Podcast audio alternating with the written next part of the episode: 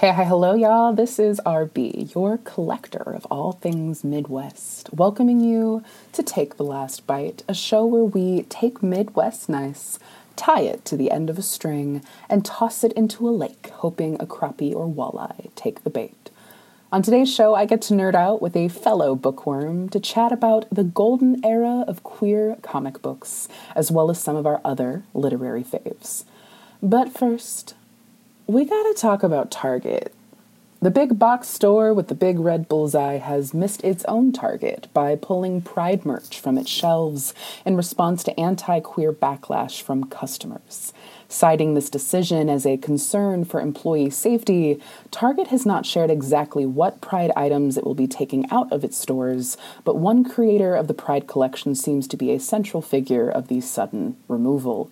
Transgender designer Erik Carnell's business Abprallen is the only contributor so far to have designs removed from Target's website and stores. There's suspicion that the controversy over Carnell's designs were more to do with items he sells on his own website, such as depictions of pentagrams and satanic references, not the ones being sold in Target, which included a sweater with the slogan Cure Transphobia, not trans people. One minor bright side to this latest move from Target is that Carnell has seen a huge surge in orders via his personal shop to the point where he's had to stop taking orders in order to catch up. Target's decision is complicated and also shows the ways in which large corporations can pick and choose when and how they display, literally, their support for queer and trans people. There are many independent artists and designers whose work is featured in Target's Pride collection who could certainly use our support outside of the once a year ways they are promoted by department stores and other companies. This feels like a proper time to promote the Makers Market that the Midwest Institute for Sexuality and Gender Diversity launched as part of our annual conference we started this queer Etsy, but in person space at the 2022 Midwest Bisexual, Lesbian, Gay, Transgender, Asexual College Conference, and we're thrilled to meet and hang out with several queer and trans creators who adventured with us on this new project, and we're extra excited to be continuing the program at this year's MBLGTACC in Lexington, Kentucky. If you or someone you know is a queer creator and you want to learn more about tabling at the largest gathering of LGBTQ youth, please check out mblgtacc.org for more details on how to sign up. As creators ourselves of queer and trans spaces, I will also plug that the Midwest Institute for Sexuality and Gender Diversity will be participating in Give Out Day during the month of June.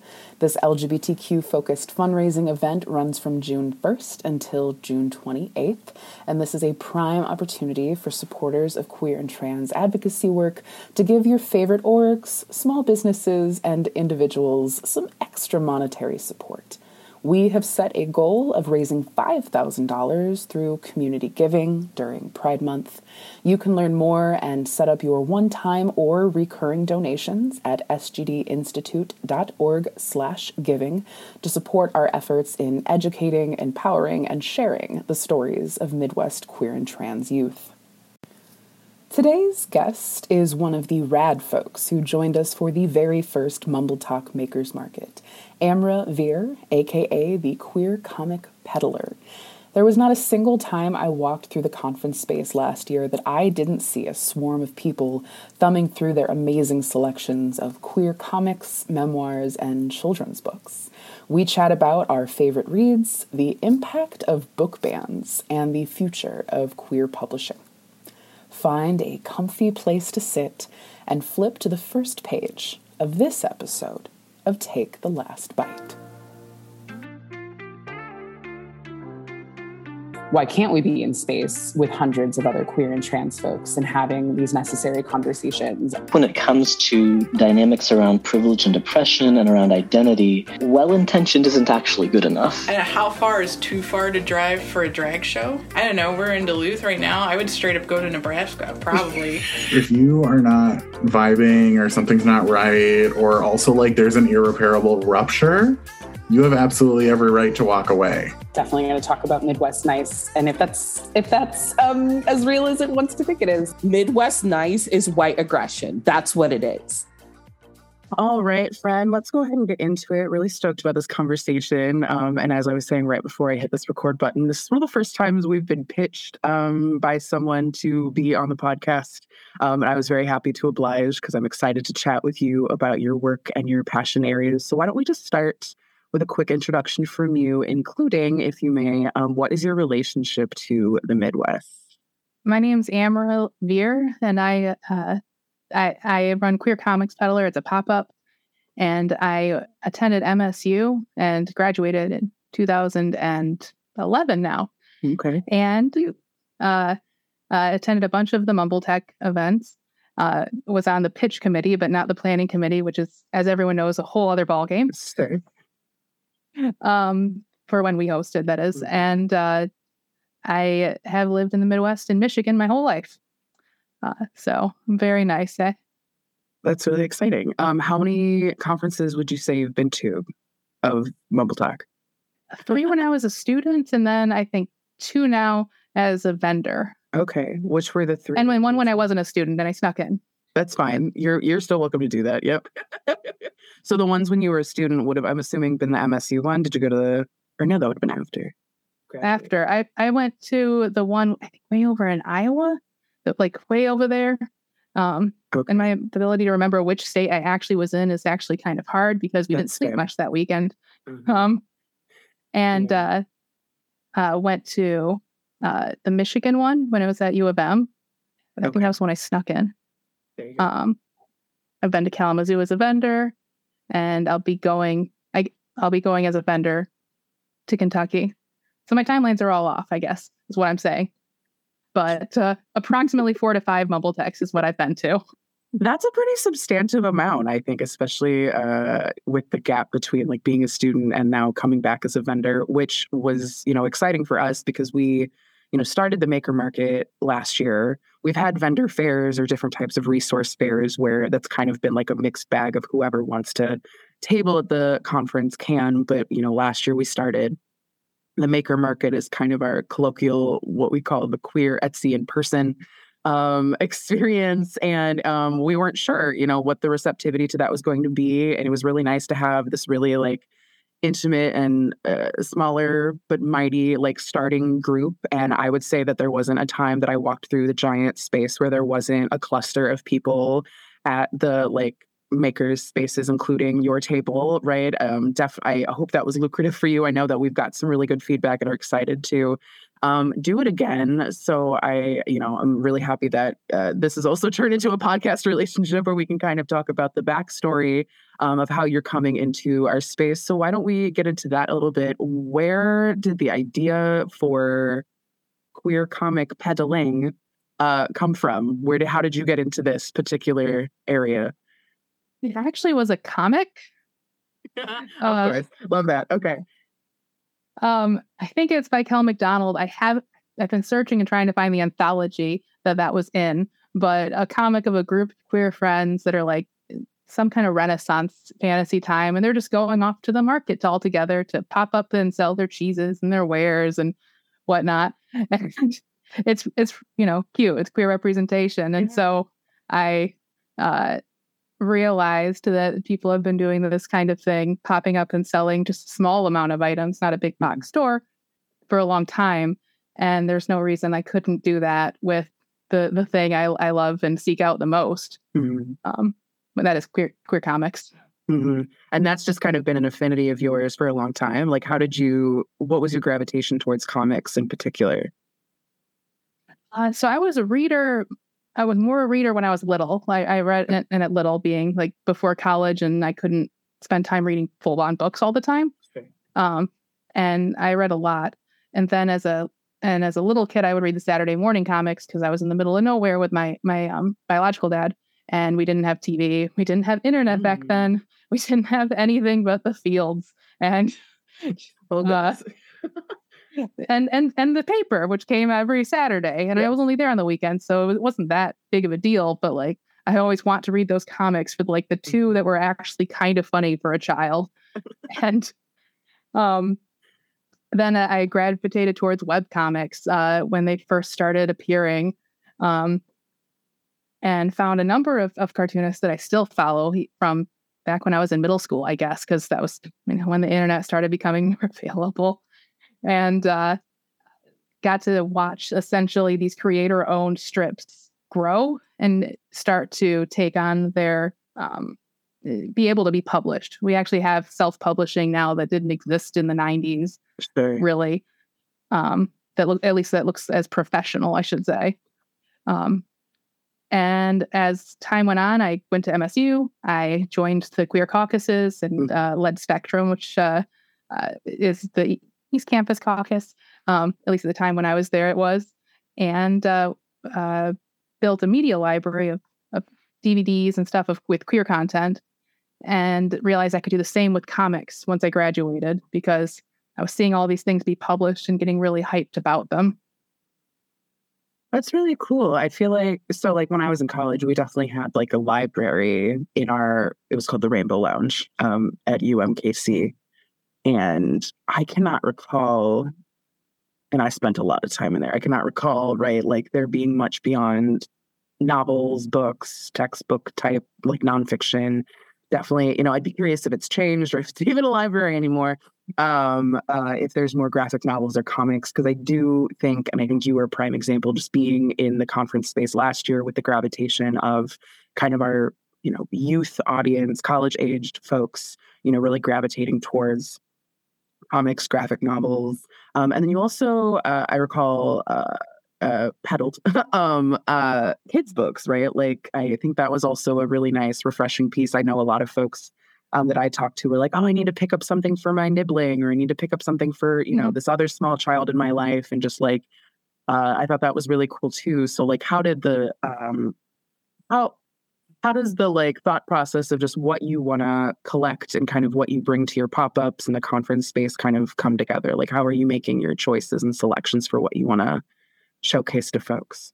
So a lot of it is, uh, I mean, the the scope is uh, books by or about queer and trans people. Mhm. That's what I'm I'm looking for. So uh, sometimes people might, I, I think sometimes people aren't out yet, and they'll write about c- characters. hmm Um, and sometimes they don't come out, but they want to write about characters. Uh, and so that's my my scope. And then I expanded to kids books um, because I wanted to make sure I had like a full range of of views and options for ki- people um, kids and all, all the way from kids to grown-ups um, and kids books are pretty much comics like i don't know if people have thought about this but they are comics they're just single panel pages um, That's fair. and uh, the publishing like industry is different for kids books but like in terms of what you're making it's it's a it's a comic Mhm. Mhm.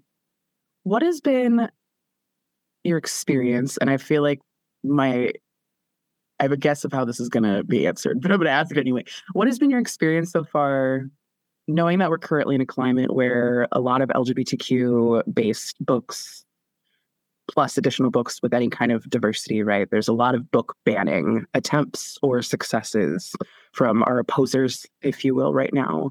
Has that shown up in any way in like any of the spaces that you've done pop-ups, any of the um, you know, has it created any impacts on you being able to access copies of books? I know like I know a lot of the bans are mostly proposed at this point and they're coming they're being actualized more so I think in southern states um, at this moment, but there's certainly a precedent um, starting where there, that's a chain reaction of a long list of books being on a banned list. I think I just read super recently that like genderqueer is one of the like most um, listed books on those lists of banned consideration list, and I know that's one that I think you've uh, included in your rotation of books that you're promoting because a very obvious reason. So, like, what? How has that impacted kind of your thought process or your selections or kind of your motivations for um, doing your pop ups and promoting queer narrative books? it's it's kind of inspired me to want to to do it more. I really Mhm. want to make Michigan a state where there's this physically so many comics, like queer comics here, that people have access to them, and it will hopefully make it easier for people to understand different points of view. Like there's that that nice, I think, perspective there. Um, but we've also seen about, I think, at least four to six bands uh, pushed in our libraries and, and schools in Michigan already that I know of. Mhm. Um, and genderqueer is uh, this is the second year in the row where, where Maia Kobabe's memoir is is being uh, is number one on the most banned books Mhm. because it depicts anti- some antiquity uh, pieces is what I realized. Um, it it's made so it's made me more inspired to do this, but I haven't had much pushback from people showing up, uh, coming to me and saying that I need to get rid of whatever I'm I'm depicting. Usually, it's more generic bigots protesting pride. Um, and I've seen some. It really, uh, my favorite has been Lowell Pride's approach to uh, back in 2000 and uh, I think one that where they the free mom hugs group surrounded the bigots and and had like banners so high up that you couldn't see any of their signs and uh, you couldn't hear them and so they just followed them around like surrounded uh, as they tried to go around the pride event until eventually the three or four bigots just gave up. They said well they keep following us. We we gotta uh, they didn't want to be there anymore. And whenever you'd look try and like look at them some someone would say would you like a hug and it was very it, it was like this direct action that i hadn't i've never heard of or seen before and i loved that. Um but uh in, in terms of the bands i feel like we're in this golden age right now. We have like this perfect moment of there's a lot of places publishing smaller pro- comics and independent comics. Mhm. uh, ind- independent creators can create their own comics and publish them. And then we also have like book book publishers finally looking in and saying oh comics are making money. We'll we'll publish them too. And so you have these a lot more channels that are publishing these these works. So we're, we're in like this golden age is just what I, I describe it as with of representation. Um, but with that comes more visibility and i think more pushback.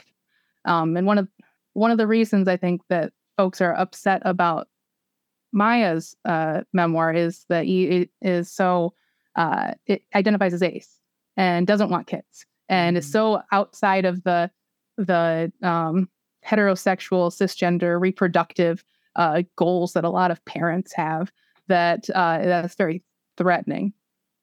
And then the last point I, I would say is i just read today that a lot of the book bans being pushed are being done by a very small subset of individuals. Mhm. as in like under under 100 individuals are pushing almost all the bans like the majority of them. So uh, that part's also encouraging That is that is encouraging. A and also just alarming that that small group of people can make such like a wave of just kind of consistently pushing the talking point that these are the books. You know, the list is pretty consistent across all the spaces you see where there there's recommendations for bans. I also just saw um I don't know how many authors or who all is involved in this lawsuit, but uh George M. Johnson I follow who wrote um of course I can't remember it right now. Um, one of his books though is is like on all of these lists, and it's been on lists of uh, book bans, either state legislation or libraries pulling it from shelves. And he's part of a federal lawsuit, I think, um, to push back against you know the books that are being banned. I'll have to find more information about that and tuck it into the show notes for this. But just seeing that there's now at least uh, a a wave of well, how do we cut this short before it balloons into something larger, keeping it to that cluster of, you know, less than 100 people, as you're saying, right? So that, you know, the books can just go out, right? You don't, I, I feel like it's a strange tactic, though it makes so much sense as a tactic for our opposers to come at the texts that we, you know, use and that we're writing and that we're trying to push out for community connection purposes, for educational purposes, for affirmation purposes because like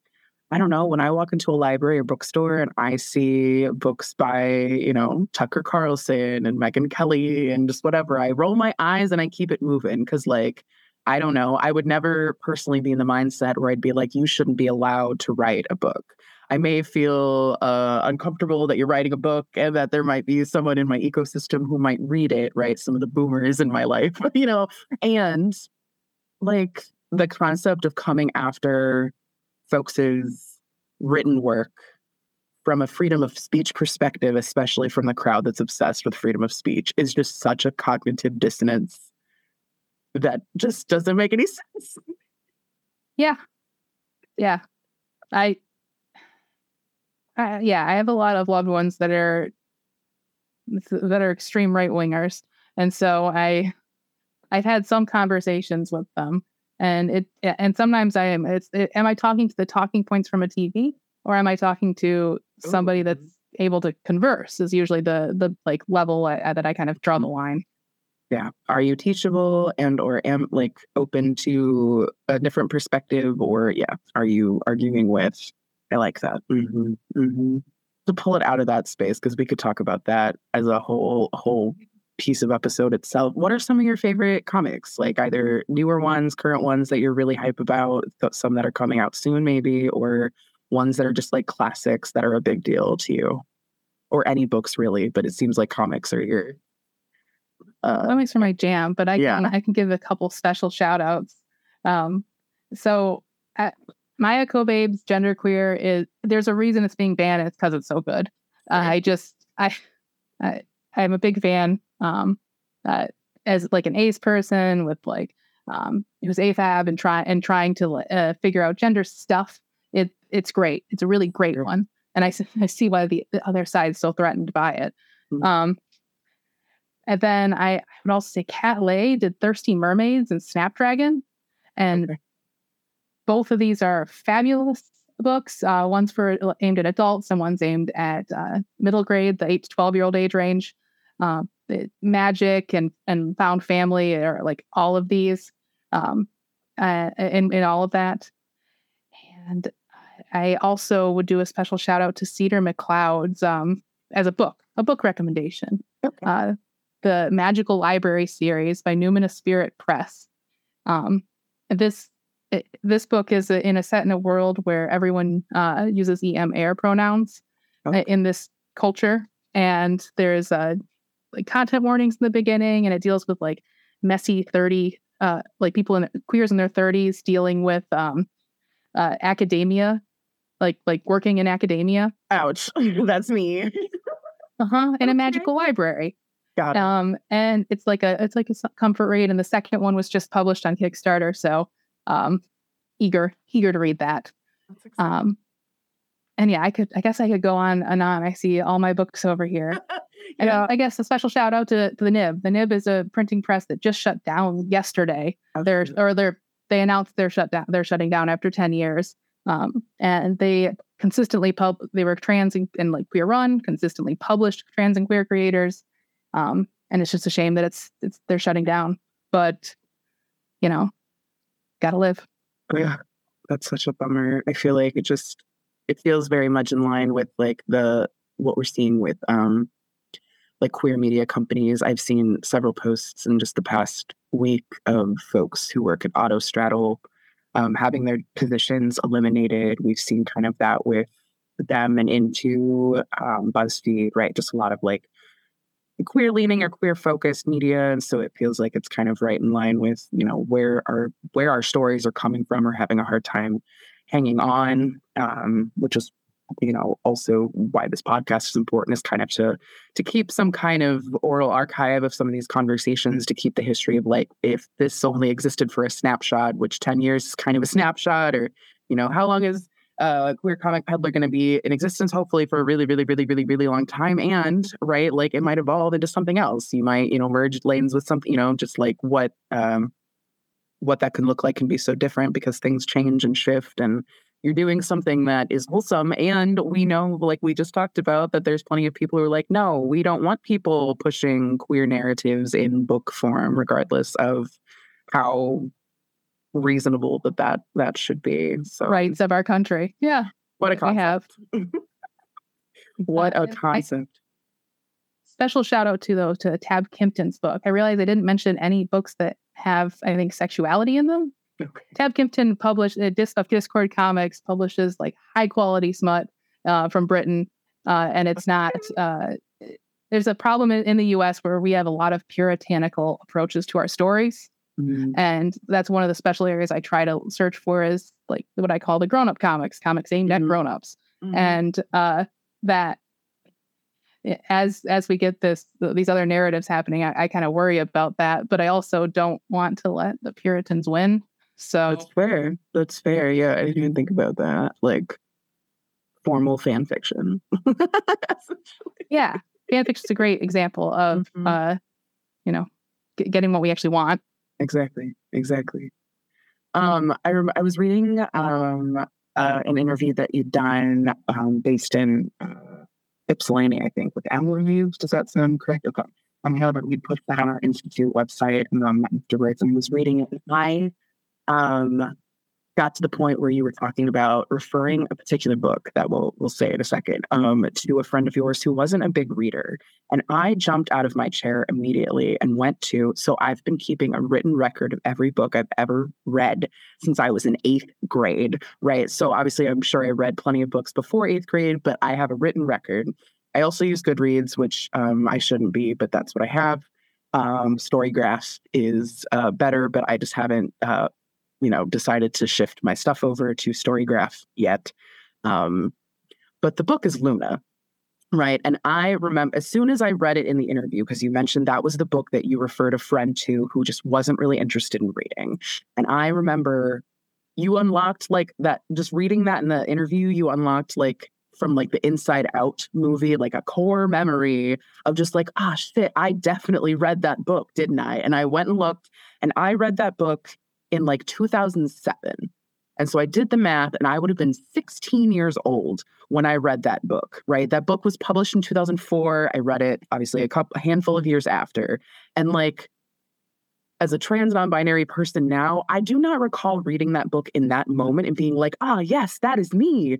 I do recall reading that and being like, this is I want to say fascinating because my 16 year old brain was very much interested and intrigued by this trans woman narrative that I had never encountered anywhere else before. And so, all of that to say, that book was so ahead of, I think, so much else that is now coming up in this golden age of comics you're talking about, there's a book about every type of trans experience. I feel like at this point, many trans people, especially, are getting you know book deals. Janet Mock's books are kind of pivotal. I think is kind of the the leading source on kind of like a very memoir esque trans narrative. But I totally forgot about Luna until I reread it in that in that interview of yours and i was like oh my god that book was a big deal and it just was lost in the back of my psyche memory so i very much was excited to be reminded of that book yeah that that was my first book i read with a trans character at all oh. ever and actually it was it was my friend that recommended it to me no because he knew i was a strong reader and he wasn't a, a big reader I but see. okay you know when he came out as trans a few years later, that it, it all snapped into place. Oh, that's why you really found that narrative so fascinating.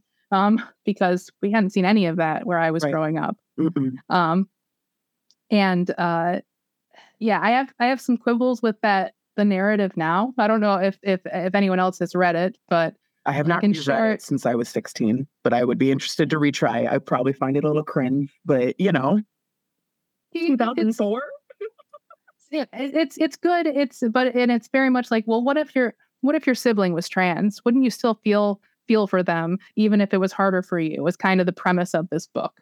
And I'm like, nowadays that's an older narrative, but at the time uh, there's there was no trans characters for in children's fiction, so that um that itself was uh, uh helpful that representation. And then any like other books that had queer characters. The Tamora Pierce books, the the main characters in the Golden, uh, um, not the Golden Compass, in the Circle of Magic books, uh, uh, they were they were lesbians raising these kids together. Well, that didn't happen in the So You Want to Be a Wizard books. The two guys that train the the kids, they're they're gay and they're together, but you know they're just they're just roommates. Uh, all of these are just they're just roommates. Mm. Kind of is the thing. And as a kid, especially as an ace kid, I was like, oh yeah, that sounds awesome. I, I want to live with all my friends. I'm going to draw a little plan for our little commune together and we'll live like this in the future. Like that. It's frugal, yes.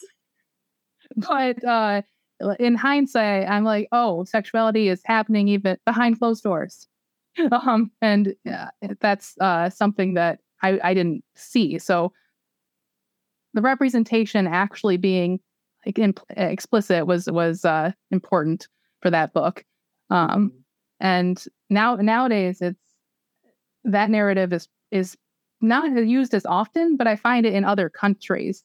There's um like like in the manga content that I share, there's there's stuff that is very um explicit content, but there's also stuff that is uh, uh like there's a series I really love um called uh, uh, I think the Sunspots, and it's really great in terms of like um, uh, deaf and hearing disabilities representation in Japan. Uh, but the gay love like romance is just the pace is glacial. It's the the slowest I've ever seen, and it's like, oh, you get a kiss on the cheek in book two, like you get a like uh some like like touching in the rain in book in book three, and then like a lot of like freaking out about it. It's almost homophobic, and it feels like, but it's okay. it's not entirely like. But that's the pacing, and it brings me back to the '90s when we're like, oh, there got to be careful talking about any of this stuff. This is how I expect the readers to feel, and I I don't think that happens as much with our with the current pu- um, publications. Sure, sure. Yeah, I you know thinking back to again reading Luna when I was 16 and thinking about just like what I was able to access as a 16 year old who was still living at home in a well it was a split household. On one end, I had a parent who was very, very anti everything, right? Just a very hateful person. Another parent who like is not that, but um, you know, it impacted like what I was able to watch on TV, right? I very distinctly have a, a memory of like not being able to have the Ellen DeGeneres show on TV, you know, not necessarily any like verbal comments about it, but just like, oh, it popped up on TV and suddenly the the channel was switched and just like getting those kind of non-verbal and like implicit messages of just like what is allowed to be watched um, in a household where there was a TV in every single room, right? And so that is a more visible, you know, it's harder to be able to access that when you're in a house where there's certain things that can't be on TV, the sound has to be down. Maybe you get to watch it late at night, or if you're in the basement by yourself, you can watch it. But like no one was monitoring what books I brought home. I was reading from a young age. It was something that I was promoted to do. It was cool. It was a cool thing that I, as a young kid, was a big reader. And so when I was just bringing stuff back from my high school library at that time, Luna was one of those books, and no one was paying attention to the books I was reading because I could do that in the privacy of my room without much question. And it wasn't a shared activity that would be public. So, like, in retrospect, I was doing something pretty like risky.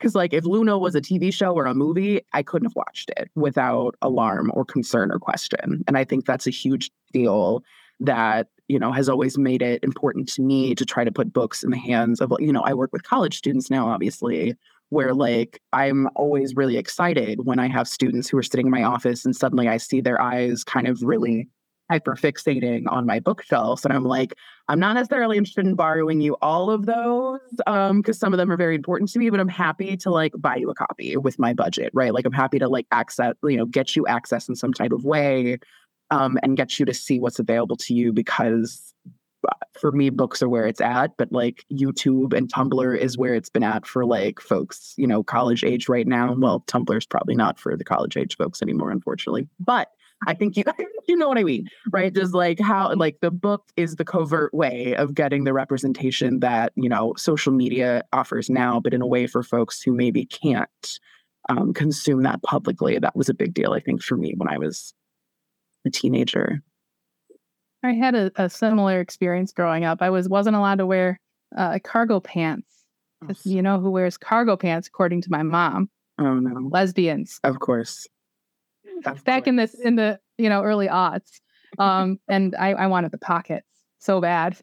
Um, but uh, when it came, but she like changed tune and was like telling me to watch. But I'm a cheerleader for for no reason when I was a high schooler. So uh, she they they believed I was queer since I was obsessed with Xena, um, like a yeah, four year old. That's fair. and I'm like, yeah, you, you kind of got me there. Mm-hmm. Um, but uh, your experience reminds me of a couple other other ones, including um, Jeanette Winterson. I don't know if you've read uh, uh, "Oranges Aren't the Only Fruit" or um, "Written on the Body," which I was I was made to read in college, which was fabulous. One of my favorite ones I had to read. Okay. Uh, but she wrote "Oranges Aren't the Only Fruit," and she is um, uh, she she lived in England and had an extremely uh, was adopted in an extremely religious family and had the experience of you know finding the books that she loved, uh, then eventually and hiding them under her bed until her bed started to increase and oh uh, height. Um, and of course, and she lived. They had an outhouse. They lived with an outhouse. Like that was the their lifestyle. And then her mom found it and burned all her books. Uh, but happy ending. She went to Oxford and became a you know highly pu- well publicized writer. And she recently wrote a so here's the real story of my life, not my fictionalized oranges aren't the only fruit. Um, and the title is Why Be Happy When You Could Be Normal, which is what her mother told her when she came out as gay. Uh, Uh, like, oh my. Uh, but yeah, the the ability to read a book is a little bit easier to, I, I think, to tuck behind another book, for instance. And I've seen, I've heard from teachers that this is a problem too, because students don't want to be seen with some of the books they want to read, so they'll Mhm. just grab them. Then teachers don't have the books in their class anymore.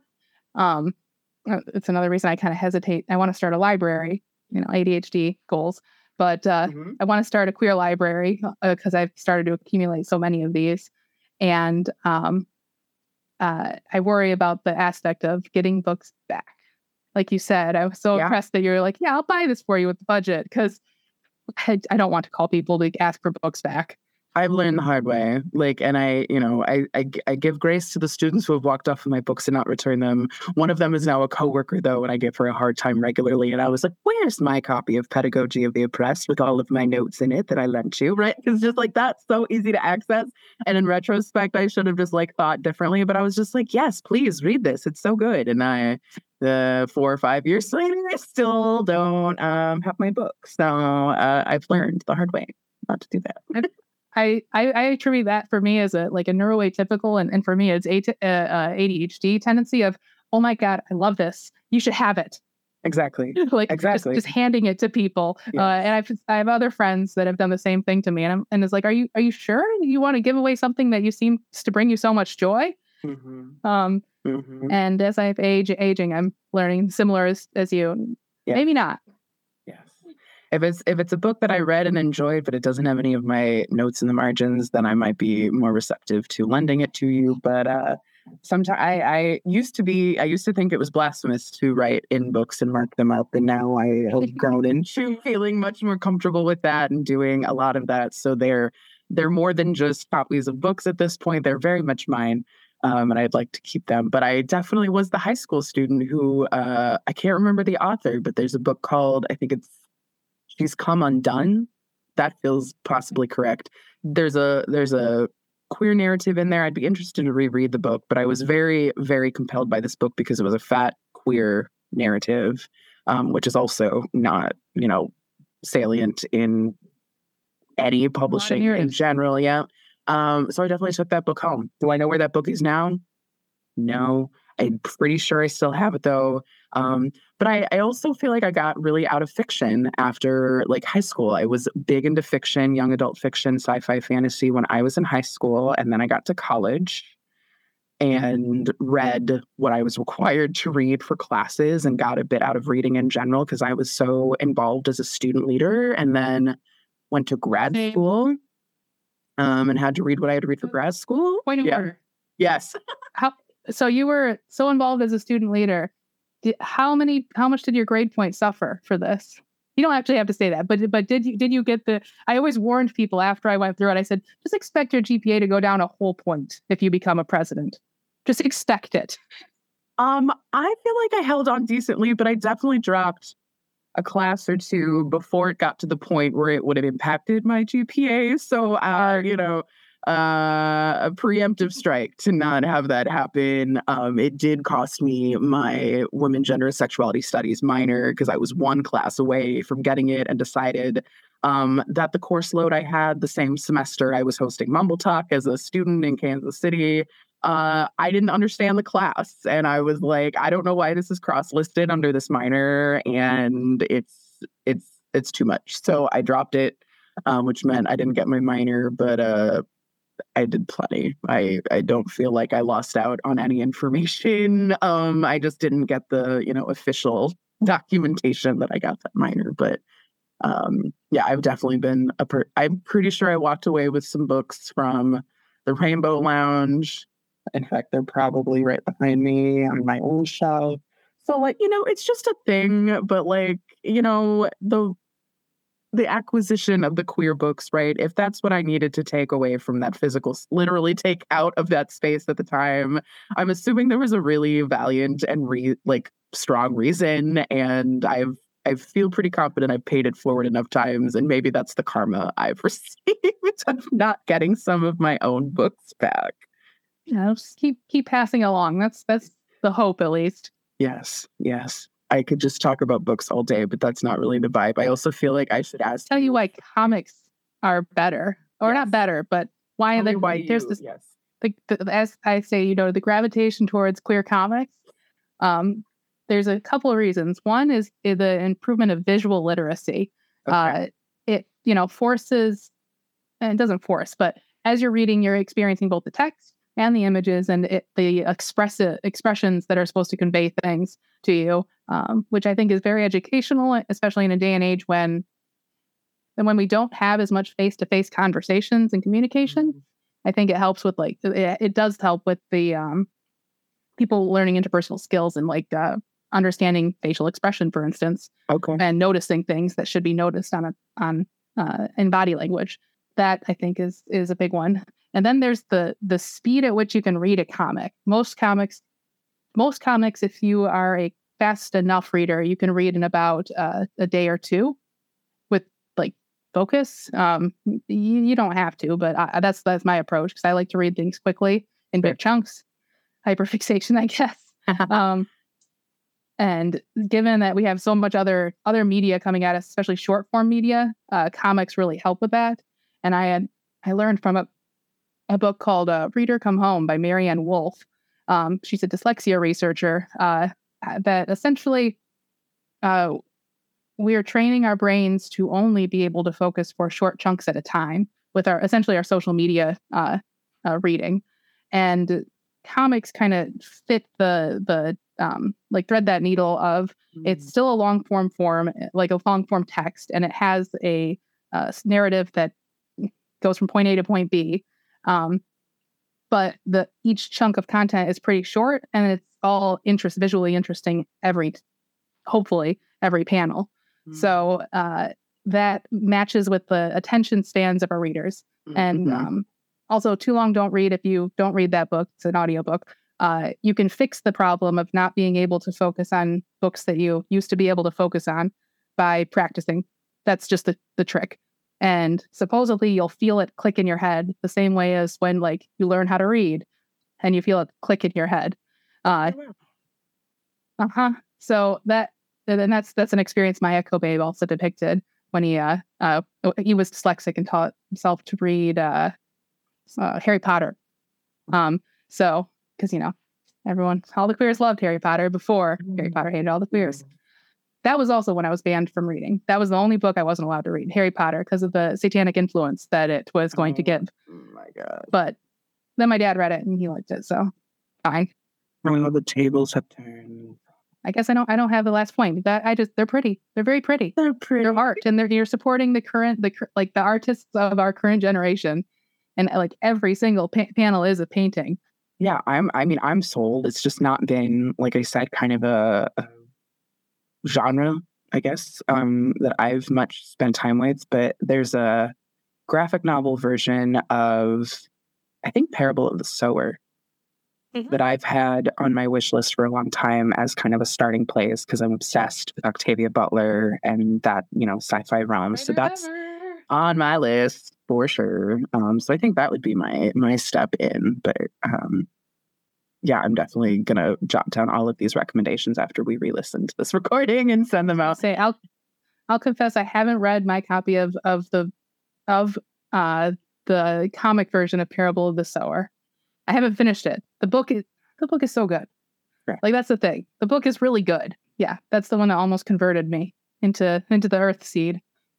religion. Oh, I'm I'm full on converted. Like there's no there's no question. I'm I'm all in. Um, okay. Uh what are some of your like big hopes either for you personally with queer comic peddler or what are some things that you're hoping to see more broadly with like queer publishing queer comics queer narratives queer stories um you know what are some of your big hopes in the next time is fake so what are what are your you know big hopes and dreams with no expectation of linear time because that's not fair Sure, sure. Uh, my big hope is to continue to, to be able to do this, and I want to I want to get a brick and mortar space where we can start actually have physical hangouts and organize things again. Uh, it's just real hard to do that with a straight job as well. Mhm. uh, unfortunately, and that that's it. Hopefully on the horizon, like next year, I can get things together. Um, and I'm gonna try try crowdfunding that at some like help find a way to do so. And then uh, after that, I I want to make like a queer comics cafe or tea house or like a, a space where you can grab a bite to eat and get like a, a nice warm drink and hang out. That regard. Mhm. And then final goal, like my my final form, I'm hoping is like a queer community center, which in Michigan we have a lot of them actually. There's affirmations, there's Salus Center, there's the Grand Rapids Pride uh, Center. So there's there's a fair number, but uh, um, recently we lost common language in Ann Arbor as well as the Outbar. Um, so Wow. uh, this area I think is is needing more uh, needing that again, but rent is high, so that's the the real challenge for everyone everywhere. And then for uh, comic publishing as a whole, I'm just hoping that the we don't get these like we don't have another comic code authority come in essentially and have a ban on certain content because that this has happened before. Way back when we had little floppy trade paperbacks. Um, I, I'm saying the wrong words because that's not my my comic focus. It's usually books. But when we had the floppies, the there was worry that they were te- sending children into doing drugs and to going becoming prostitutes and even to becoming uh, like part- joining the queer group queer people um, way back when and so you got the comic codes authority saying that any comic sold at a newsstand had to have a stamp saying that it didn't have smoking drugs prostitution etc Mm. um, that dampened a lot of the stuff that was uh, that that was kept and, and published really. And so i'm hoping we don't experience a similar thing here in the us because that would slow down our um our golden age i, I guess i'd say. Mhm. and i'm also hoping that we don't experience a um the the cost of publishing is high and it, it keep it keeps going up along with like shipping and whatnot. So a lot of comics are published in china. Well if things don't go right with china we will have more expensive comic books or less of them so there's those areas uh, i worry about um but then I see presses like um, Power Magic Press and Iron Circus, uh, which Iron Circus is in Chicago. Um, and both of these are um, like uh, queer and run by people of color. It so we have we have some established printing presses doing the work that I really like. So Mhm. we're we're in a good spot. We are in a good spot. We're in this like great golden age. And my hope is that more people buy the books so the authors get the money so they can keep making more books and it does, you know, cycle can continue. And maybe after MBLGTACC, I'm um, I wanted to do a panel like to describe what I did. Maybe some people could do similar in their states. Like I, I want people who are in these places where we're getting these book bans to say, hey, wait, wait, wait, wait. All it takes is like maybe a, a hundred or two hundred bucks to to start this kind of business and start selling the stuff I love. I, I'm in. So that's that's what I'm hoping would happen. I love all of that. I love all of that. I'm reminded of a panel I watched with Rivers Solomon once upon a time, but probably like two or so years ago. I have no concept of how long ago it was, but it was pretty recent, where they were essentially talking about like their really complicated relationship with the publishing industry and how they've been really contemplating like how do they step out of kind of that really rigorous and like competitive and difficult and expensive process just for the means of getting the stories they want to put out there out there and I am obsessed with River Solomon's work and um, I'm interested what that looks like, right? Like, what are those steps and what are the conversations that queer publishers and queer writers of any variety and queer illustrators can have about how do we genuinely queer up the publishing industry so that it doesn't have to be this very specific, prescribed, streamlined process of getting these stories out there because it's not necessary. It's just what is the most familiar. Um, Yeah, that's to the be problem. continued. hmm Yeah.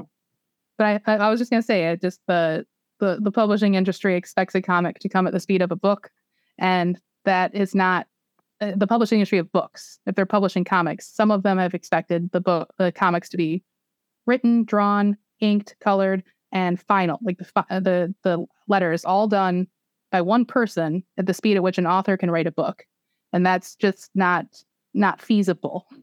Uh, most comics take it like a full one takes at least two years usually um uh, unless you're you know damaging your your your carpal carpal tunnel uh, experience That is fair. Um, all right, Amara, do you have any final thoughts for folks listening before we wrap completely wrap this up?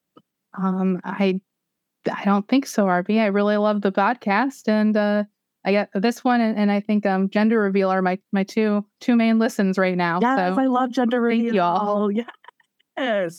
What has been your favorite episode of either of those? Um, but obviously, I'm selfish I'm curious. What has been one of your favorite um, take the last bite episodes or conversations so far?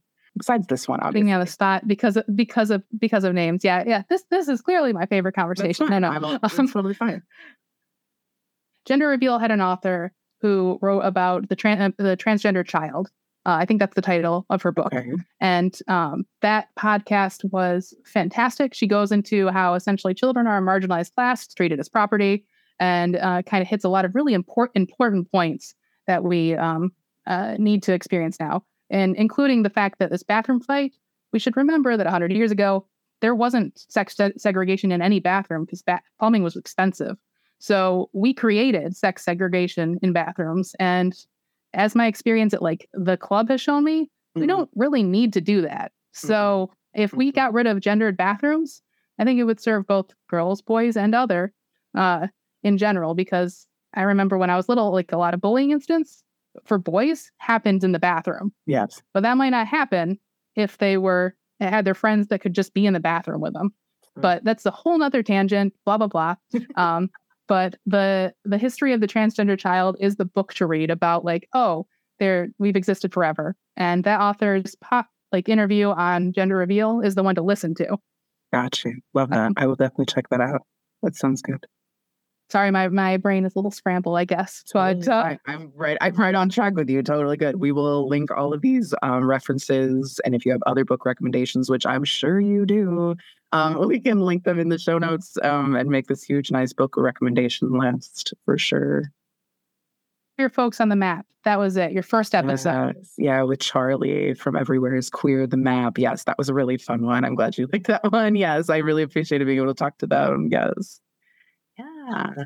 Um, this has been really fun and exciting. Um, and I'm really excited to hang out with you um, in Lexington in November. Yeah, I'm coming. Yes, of course you are. Yes. Yes.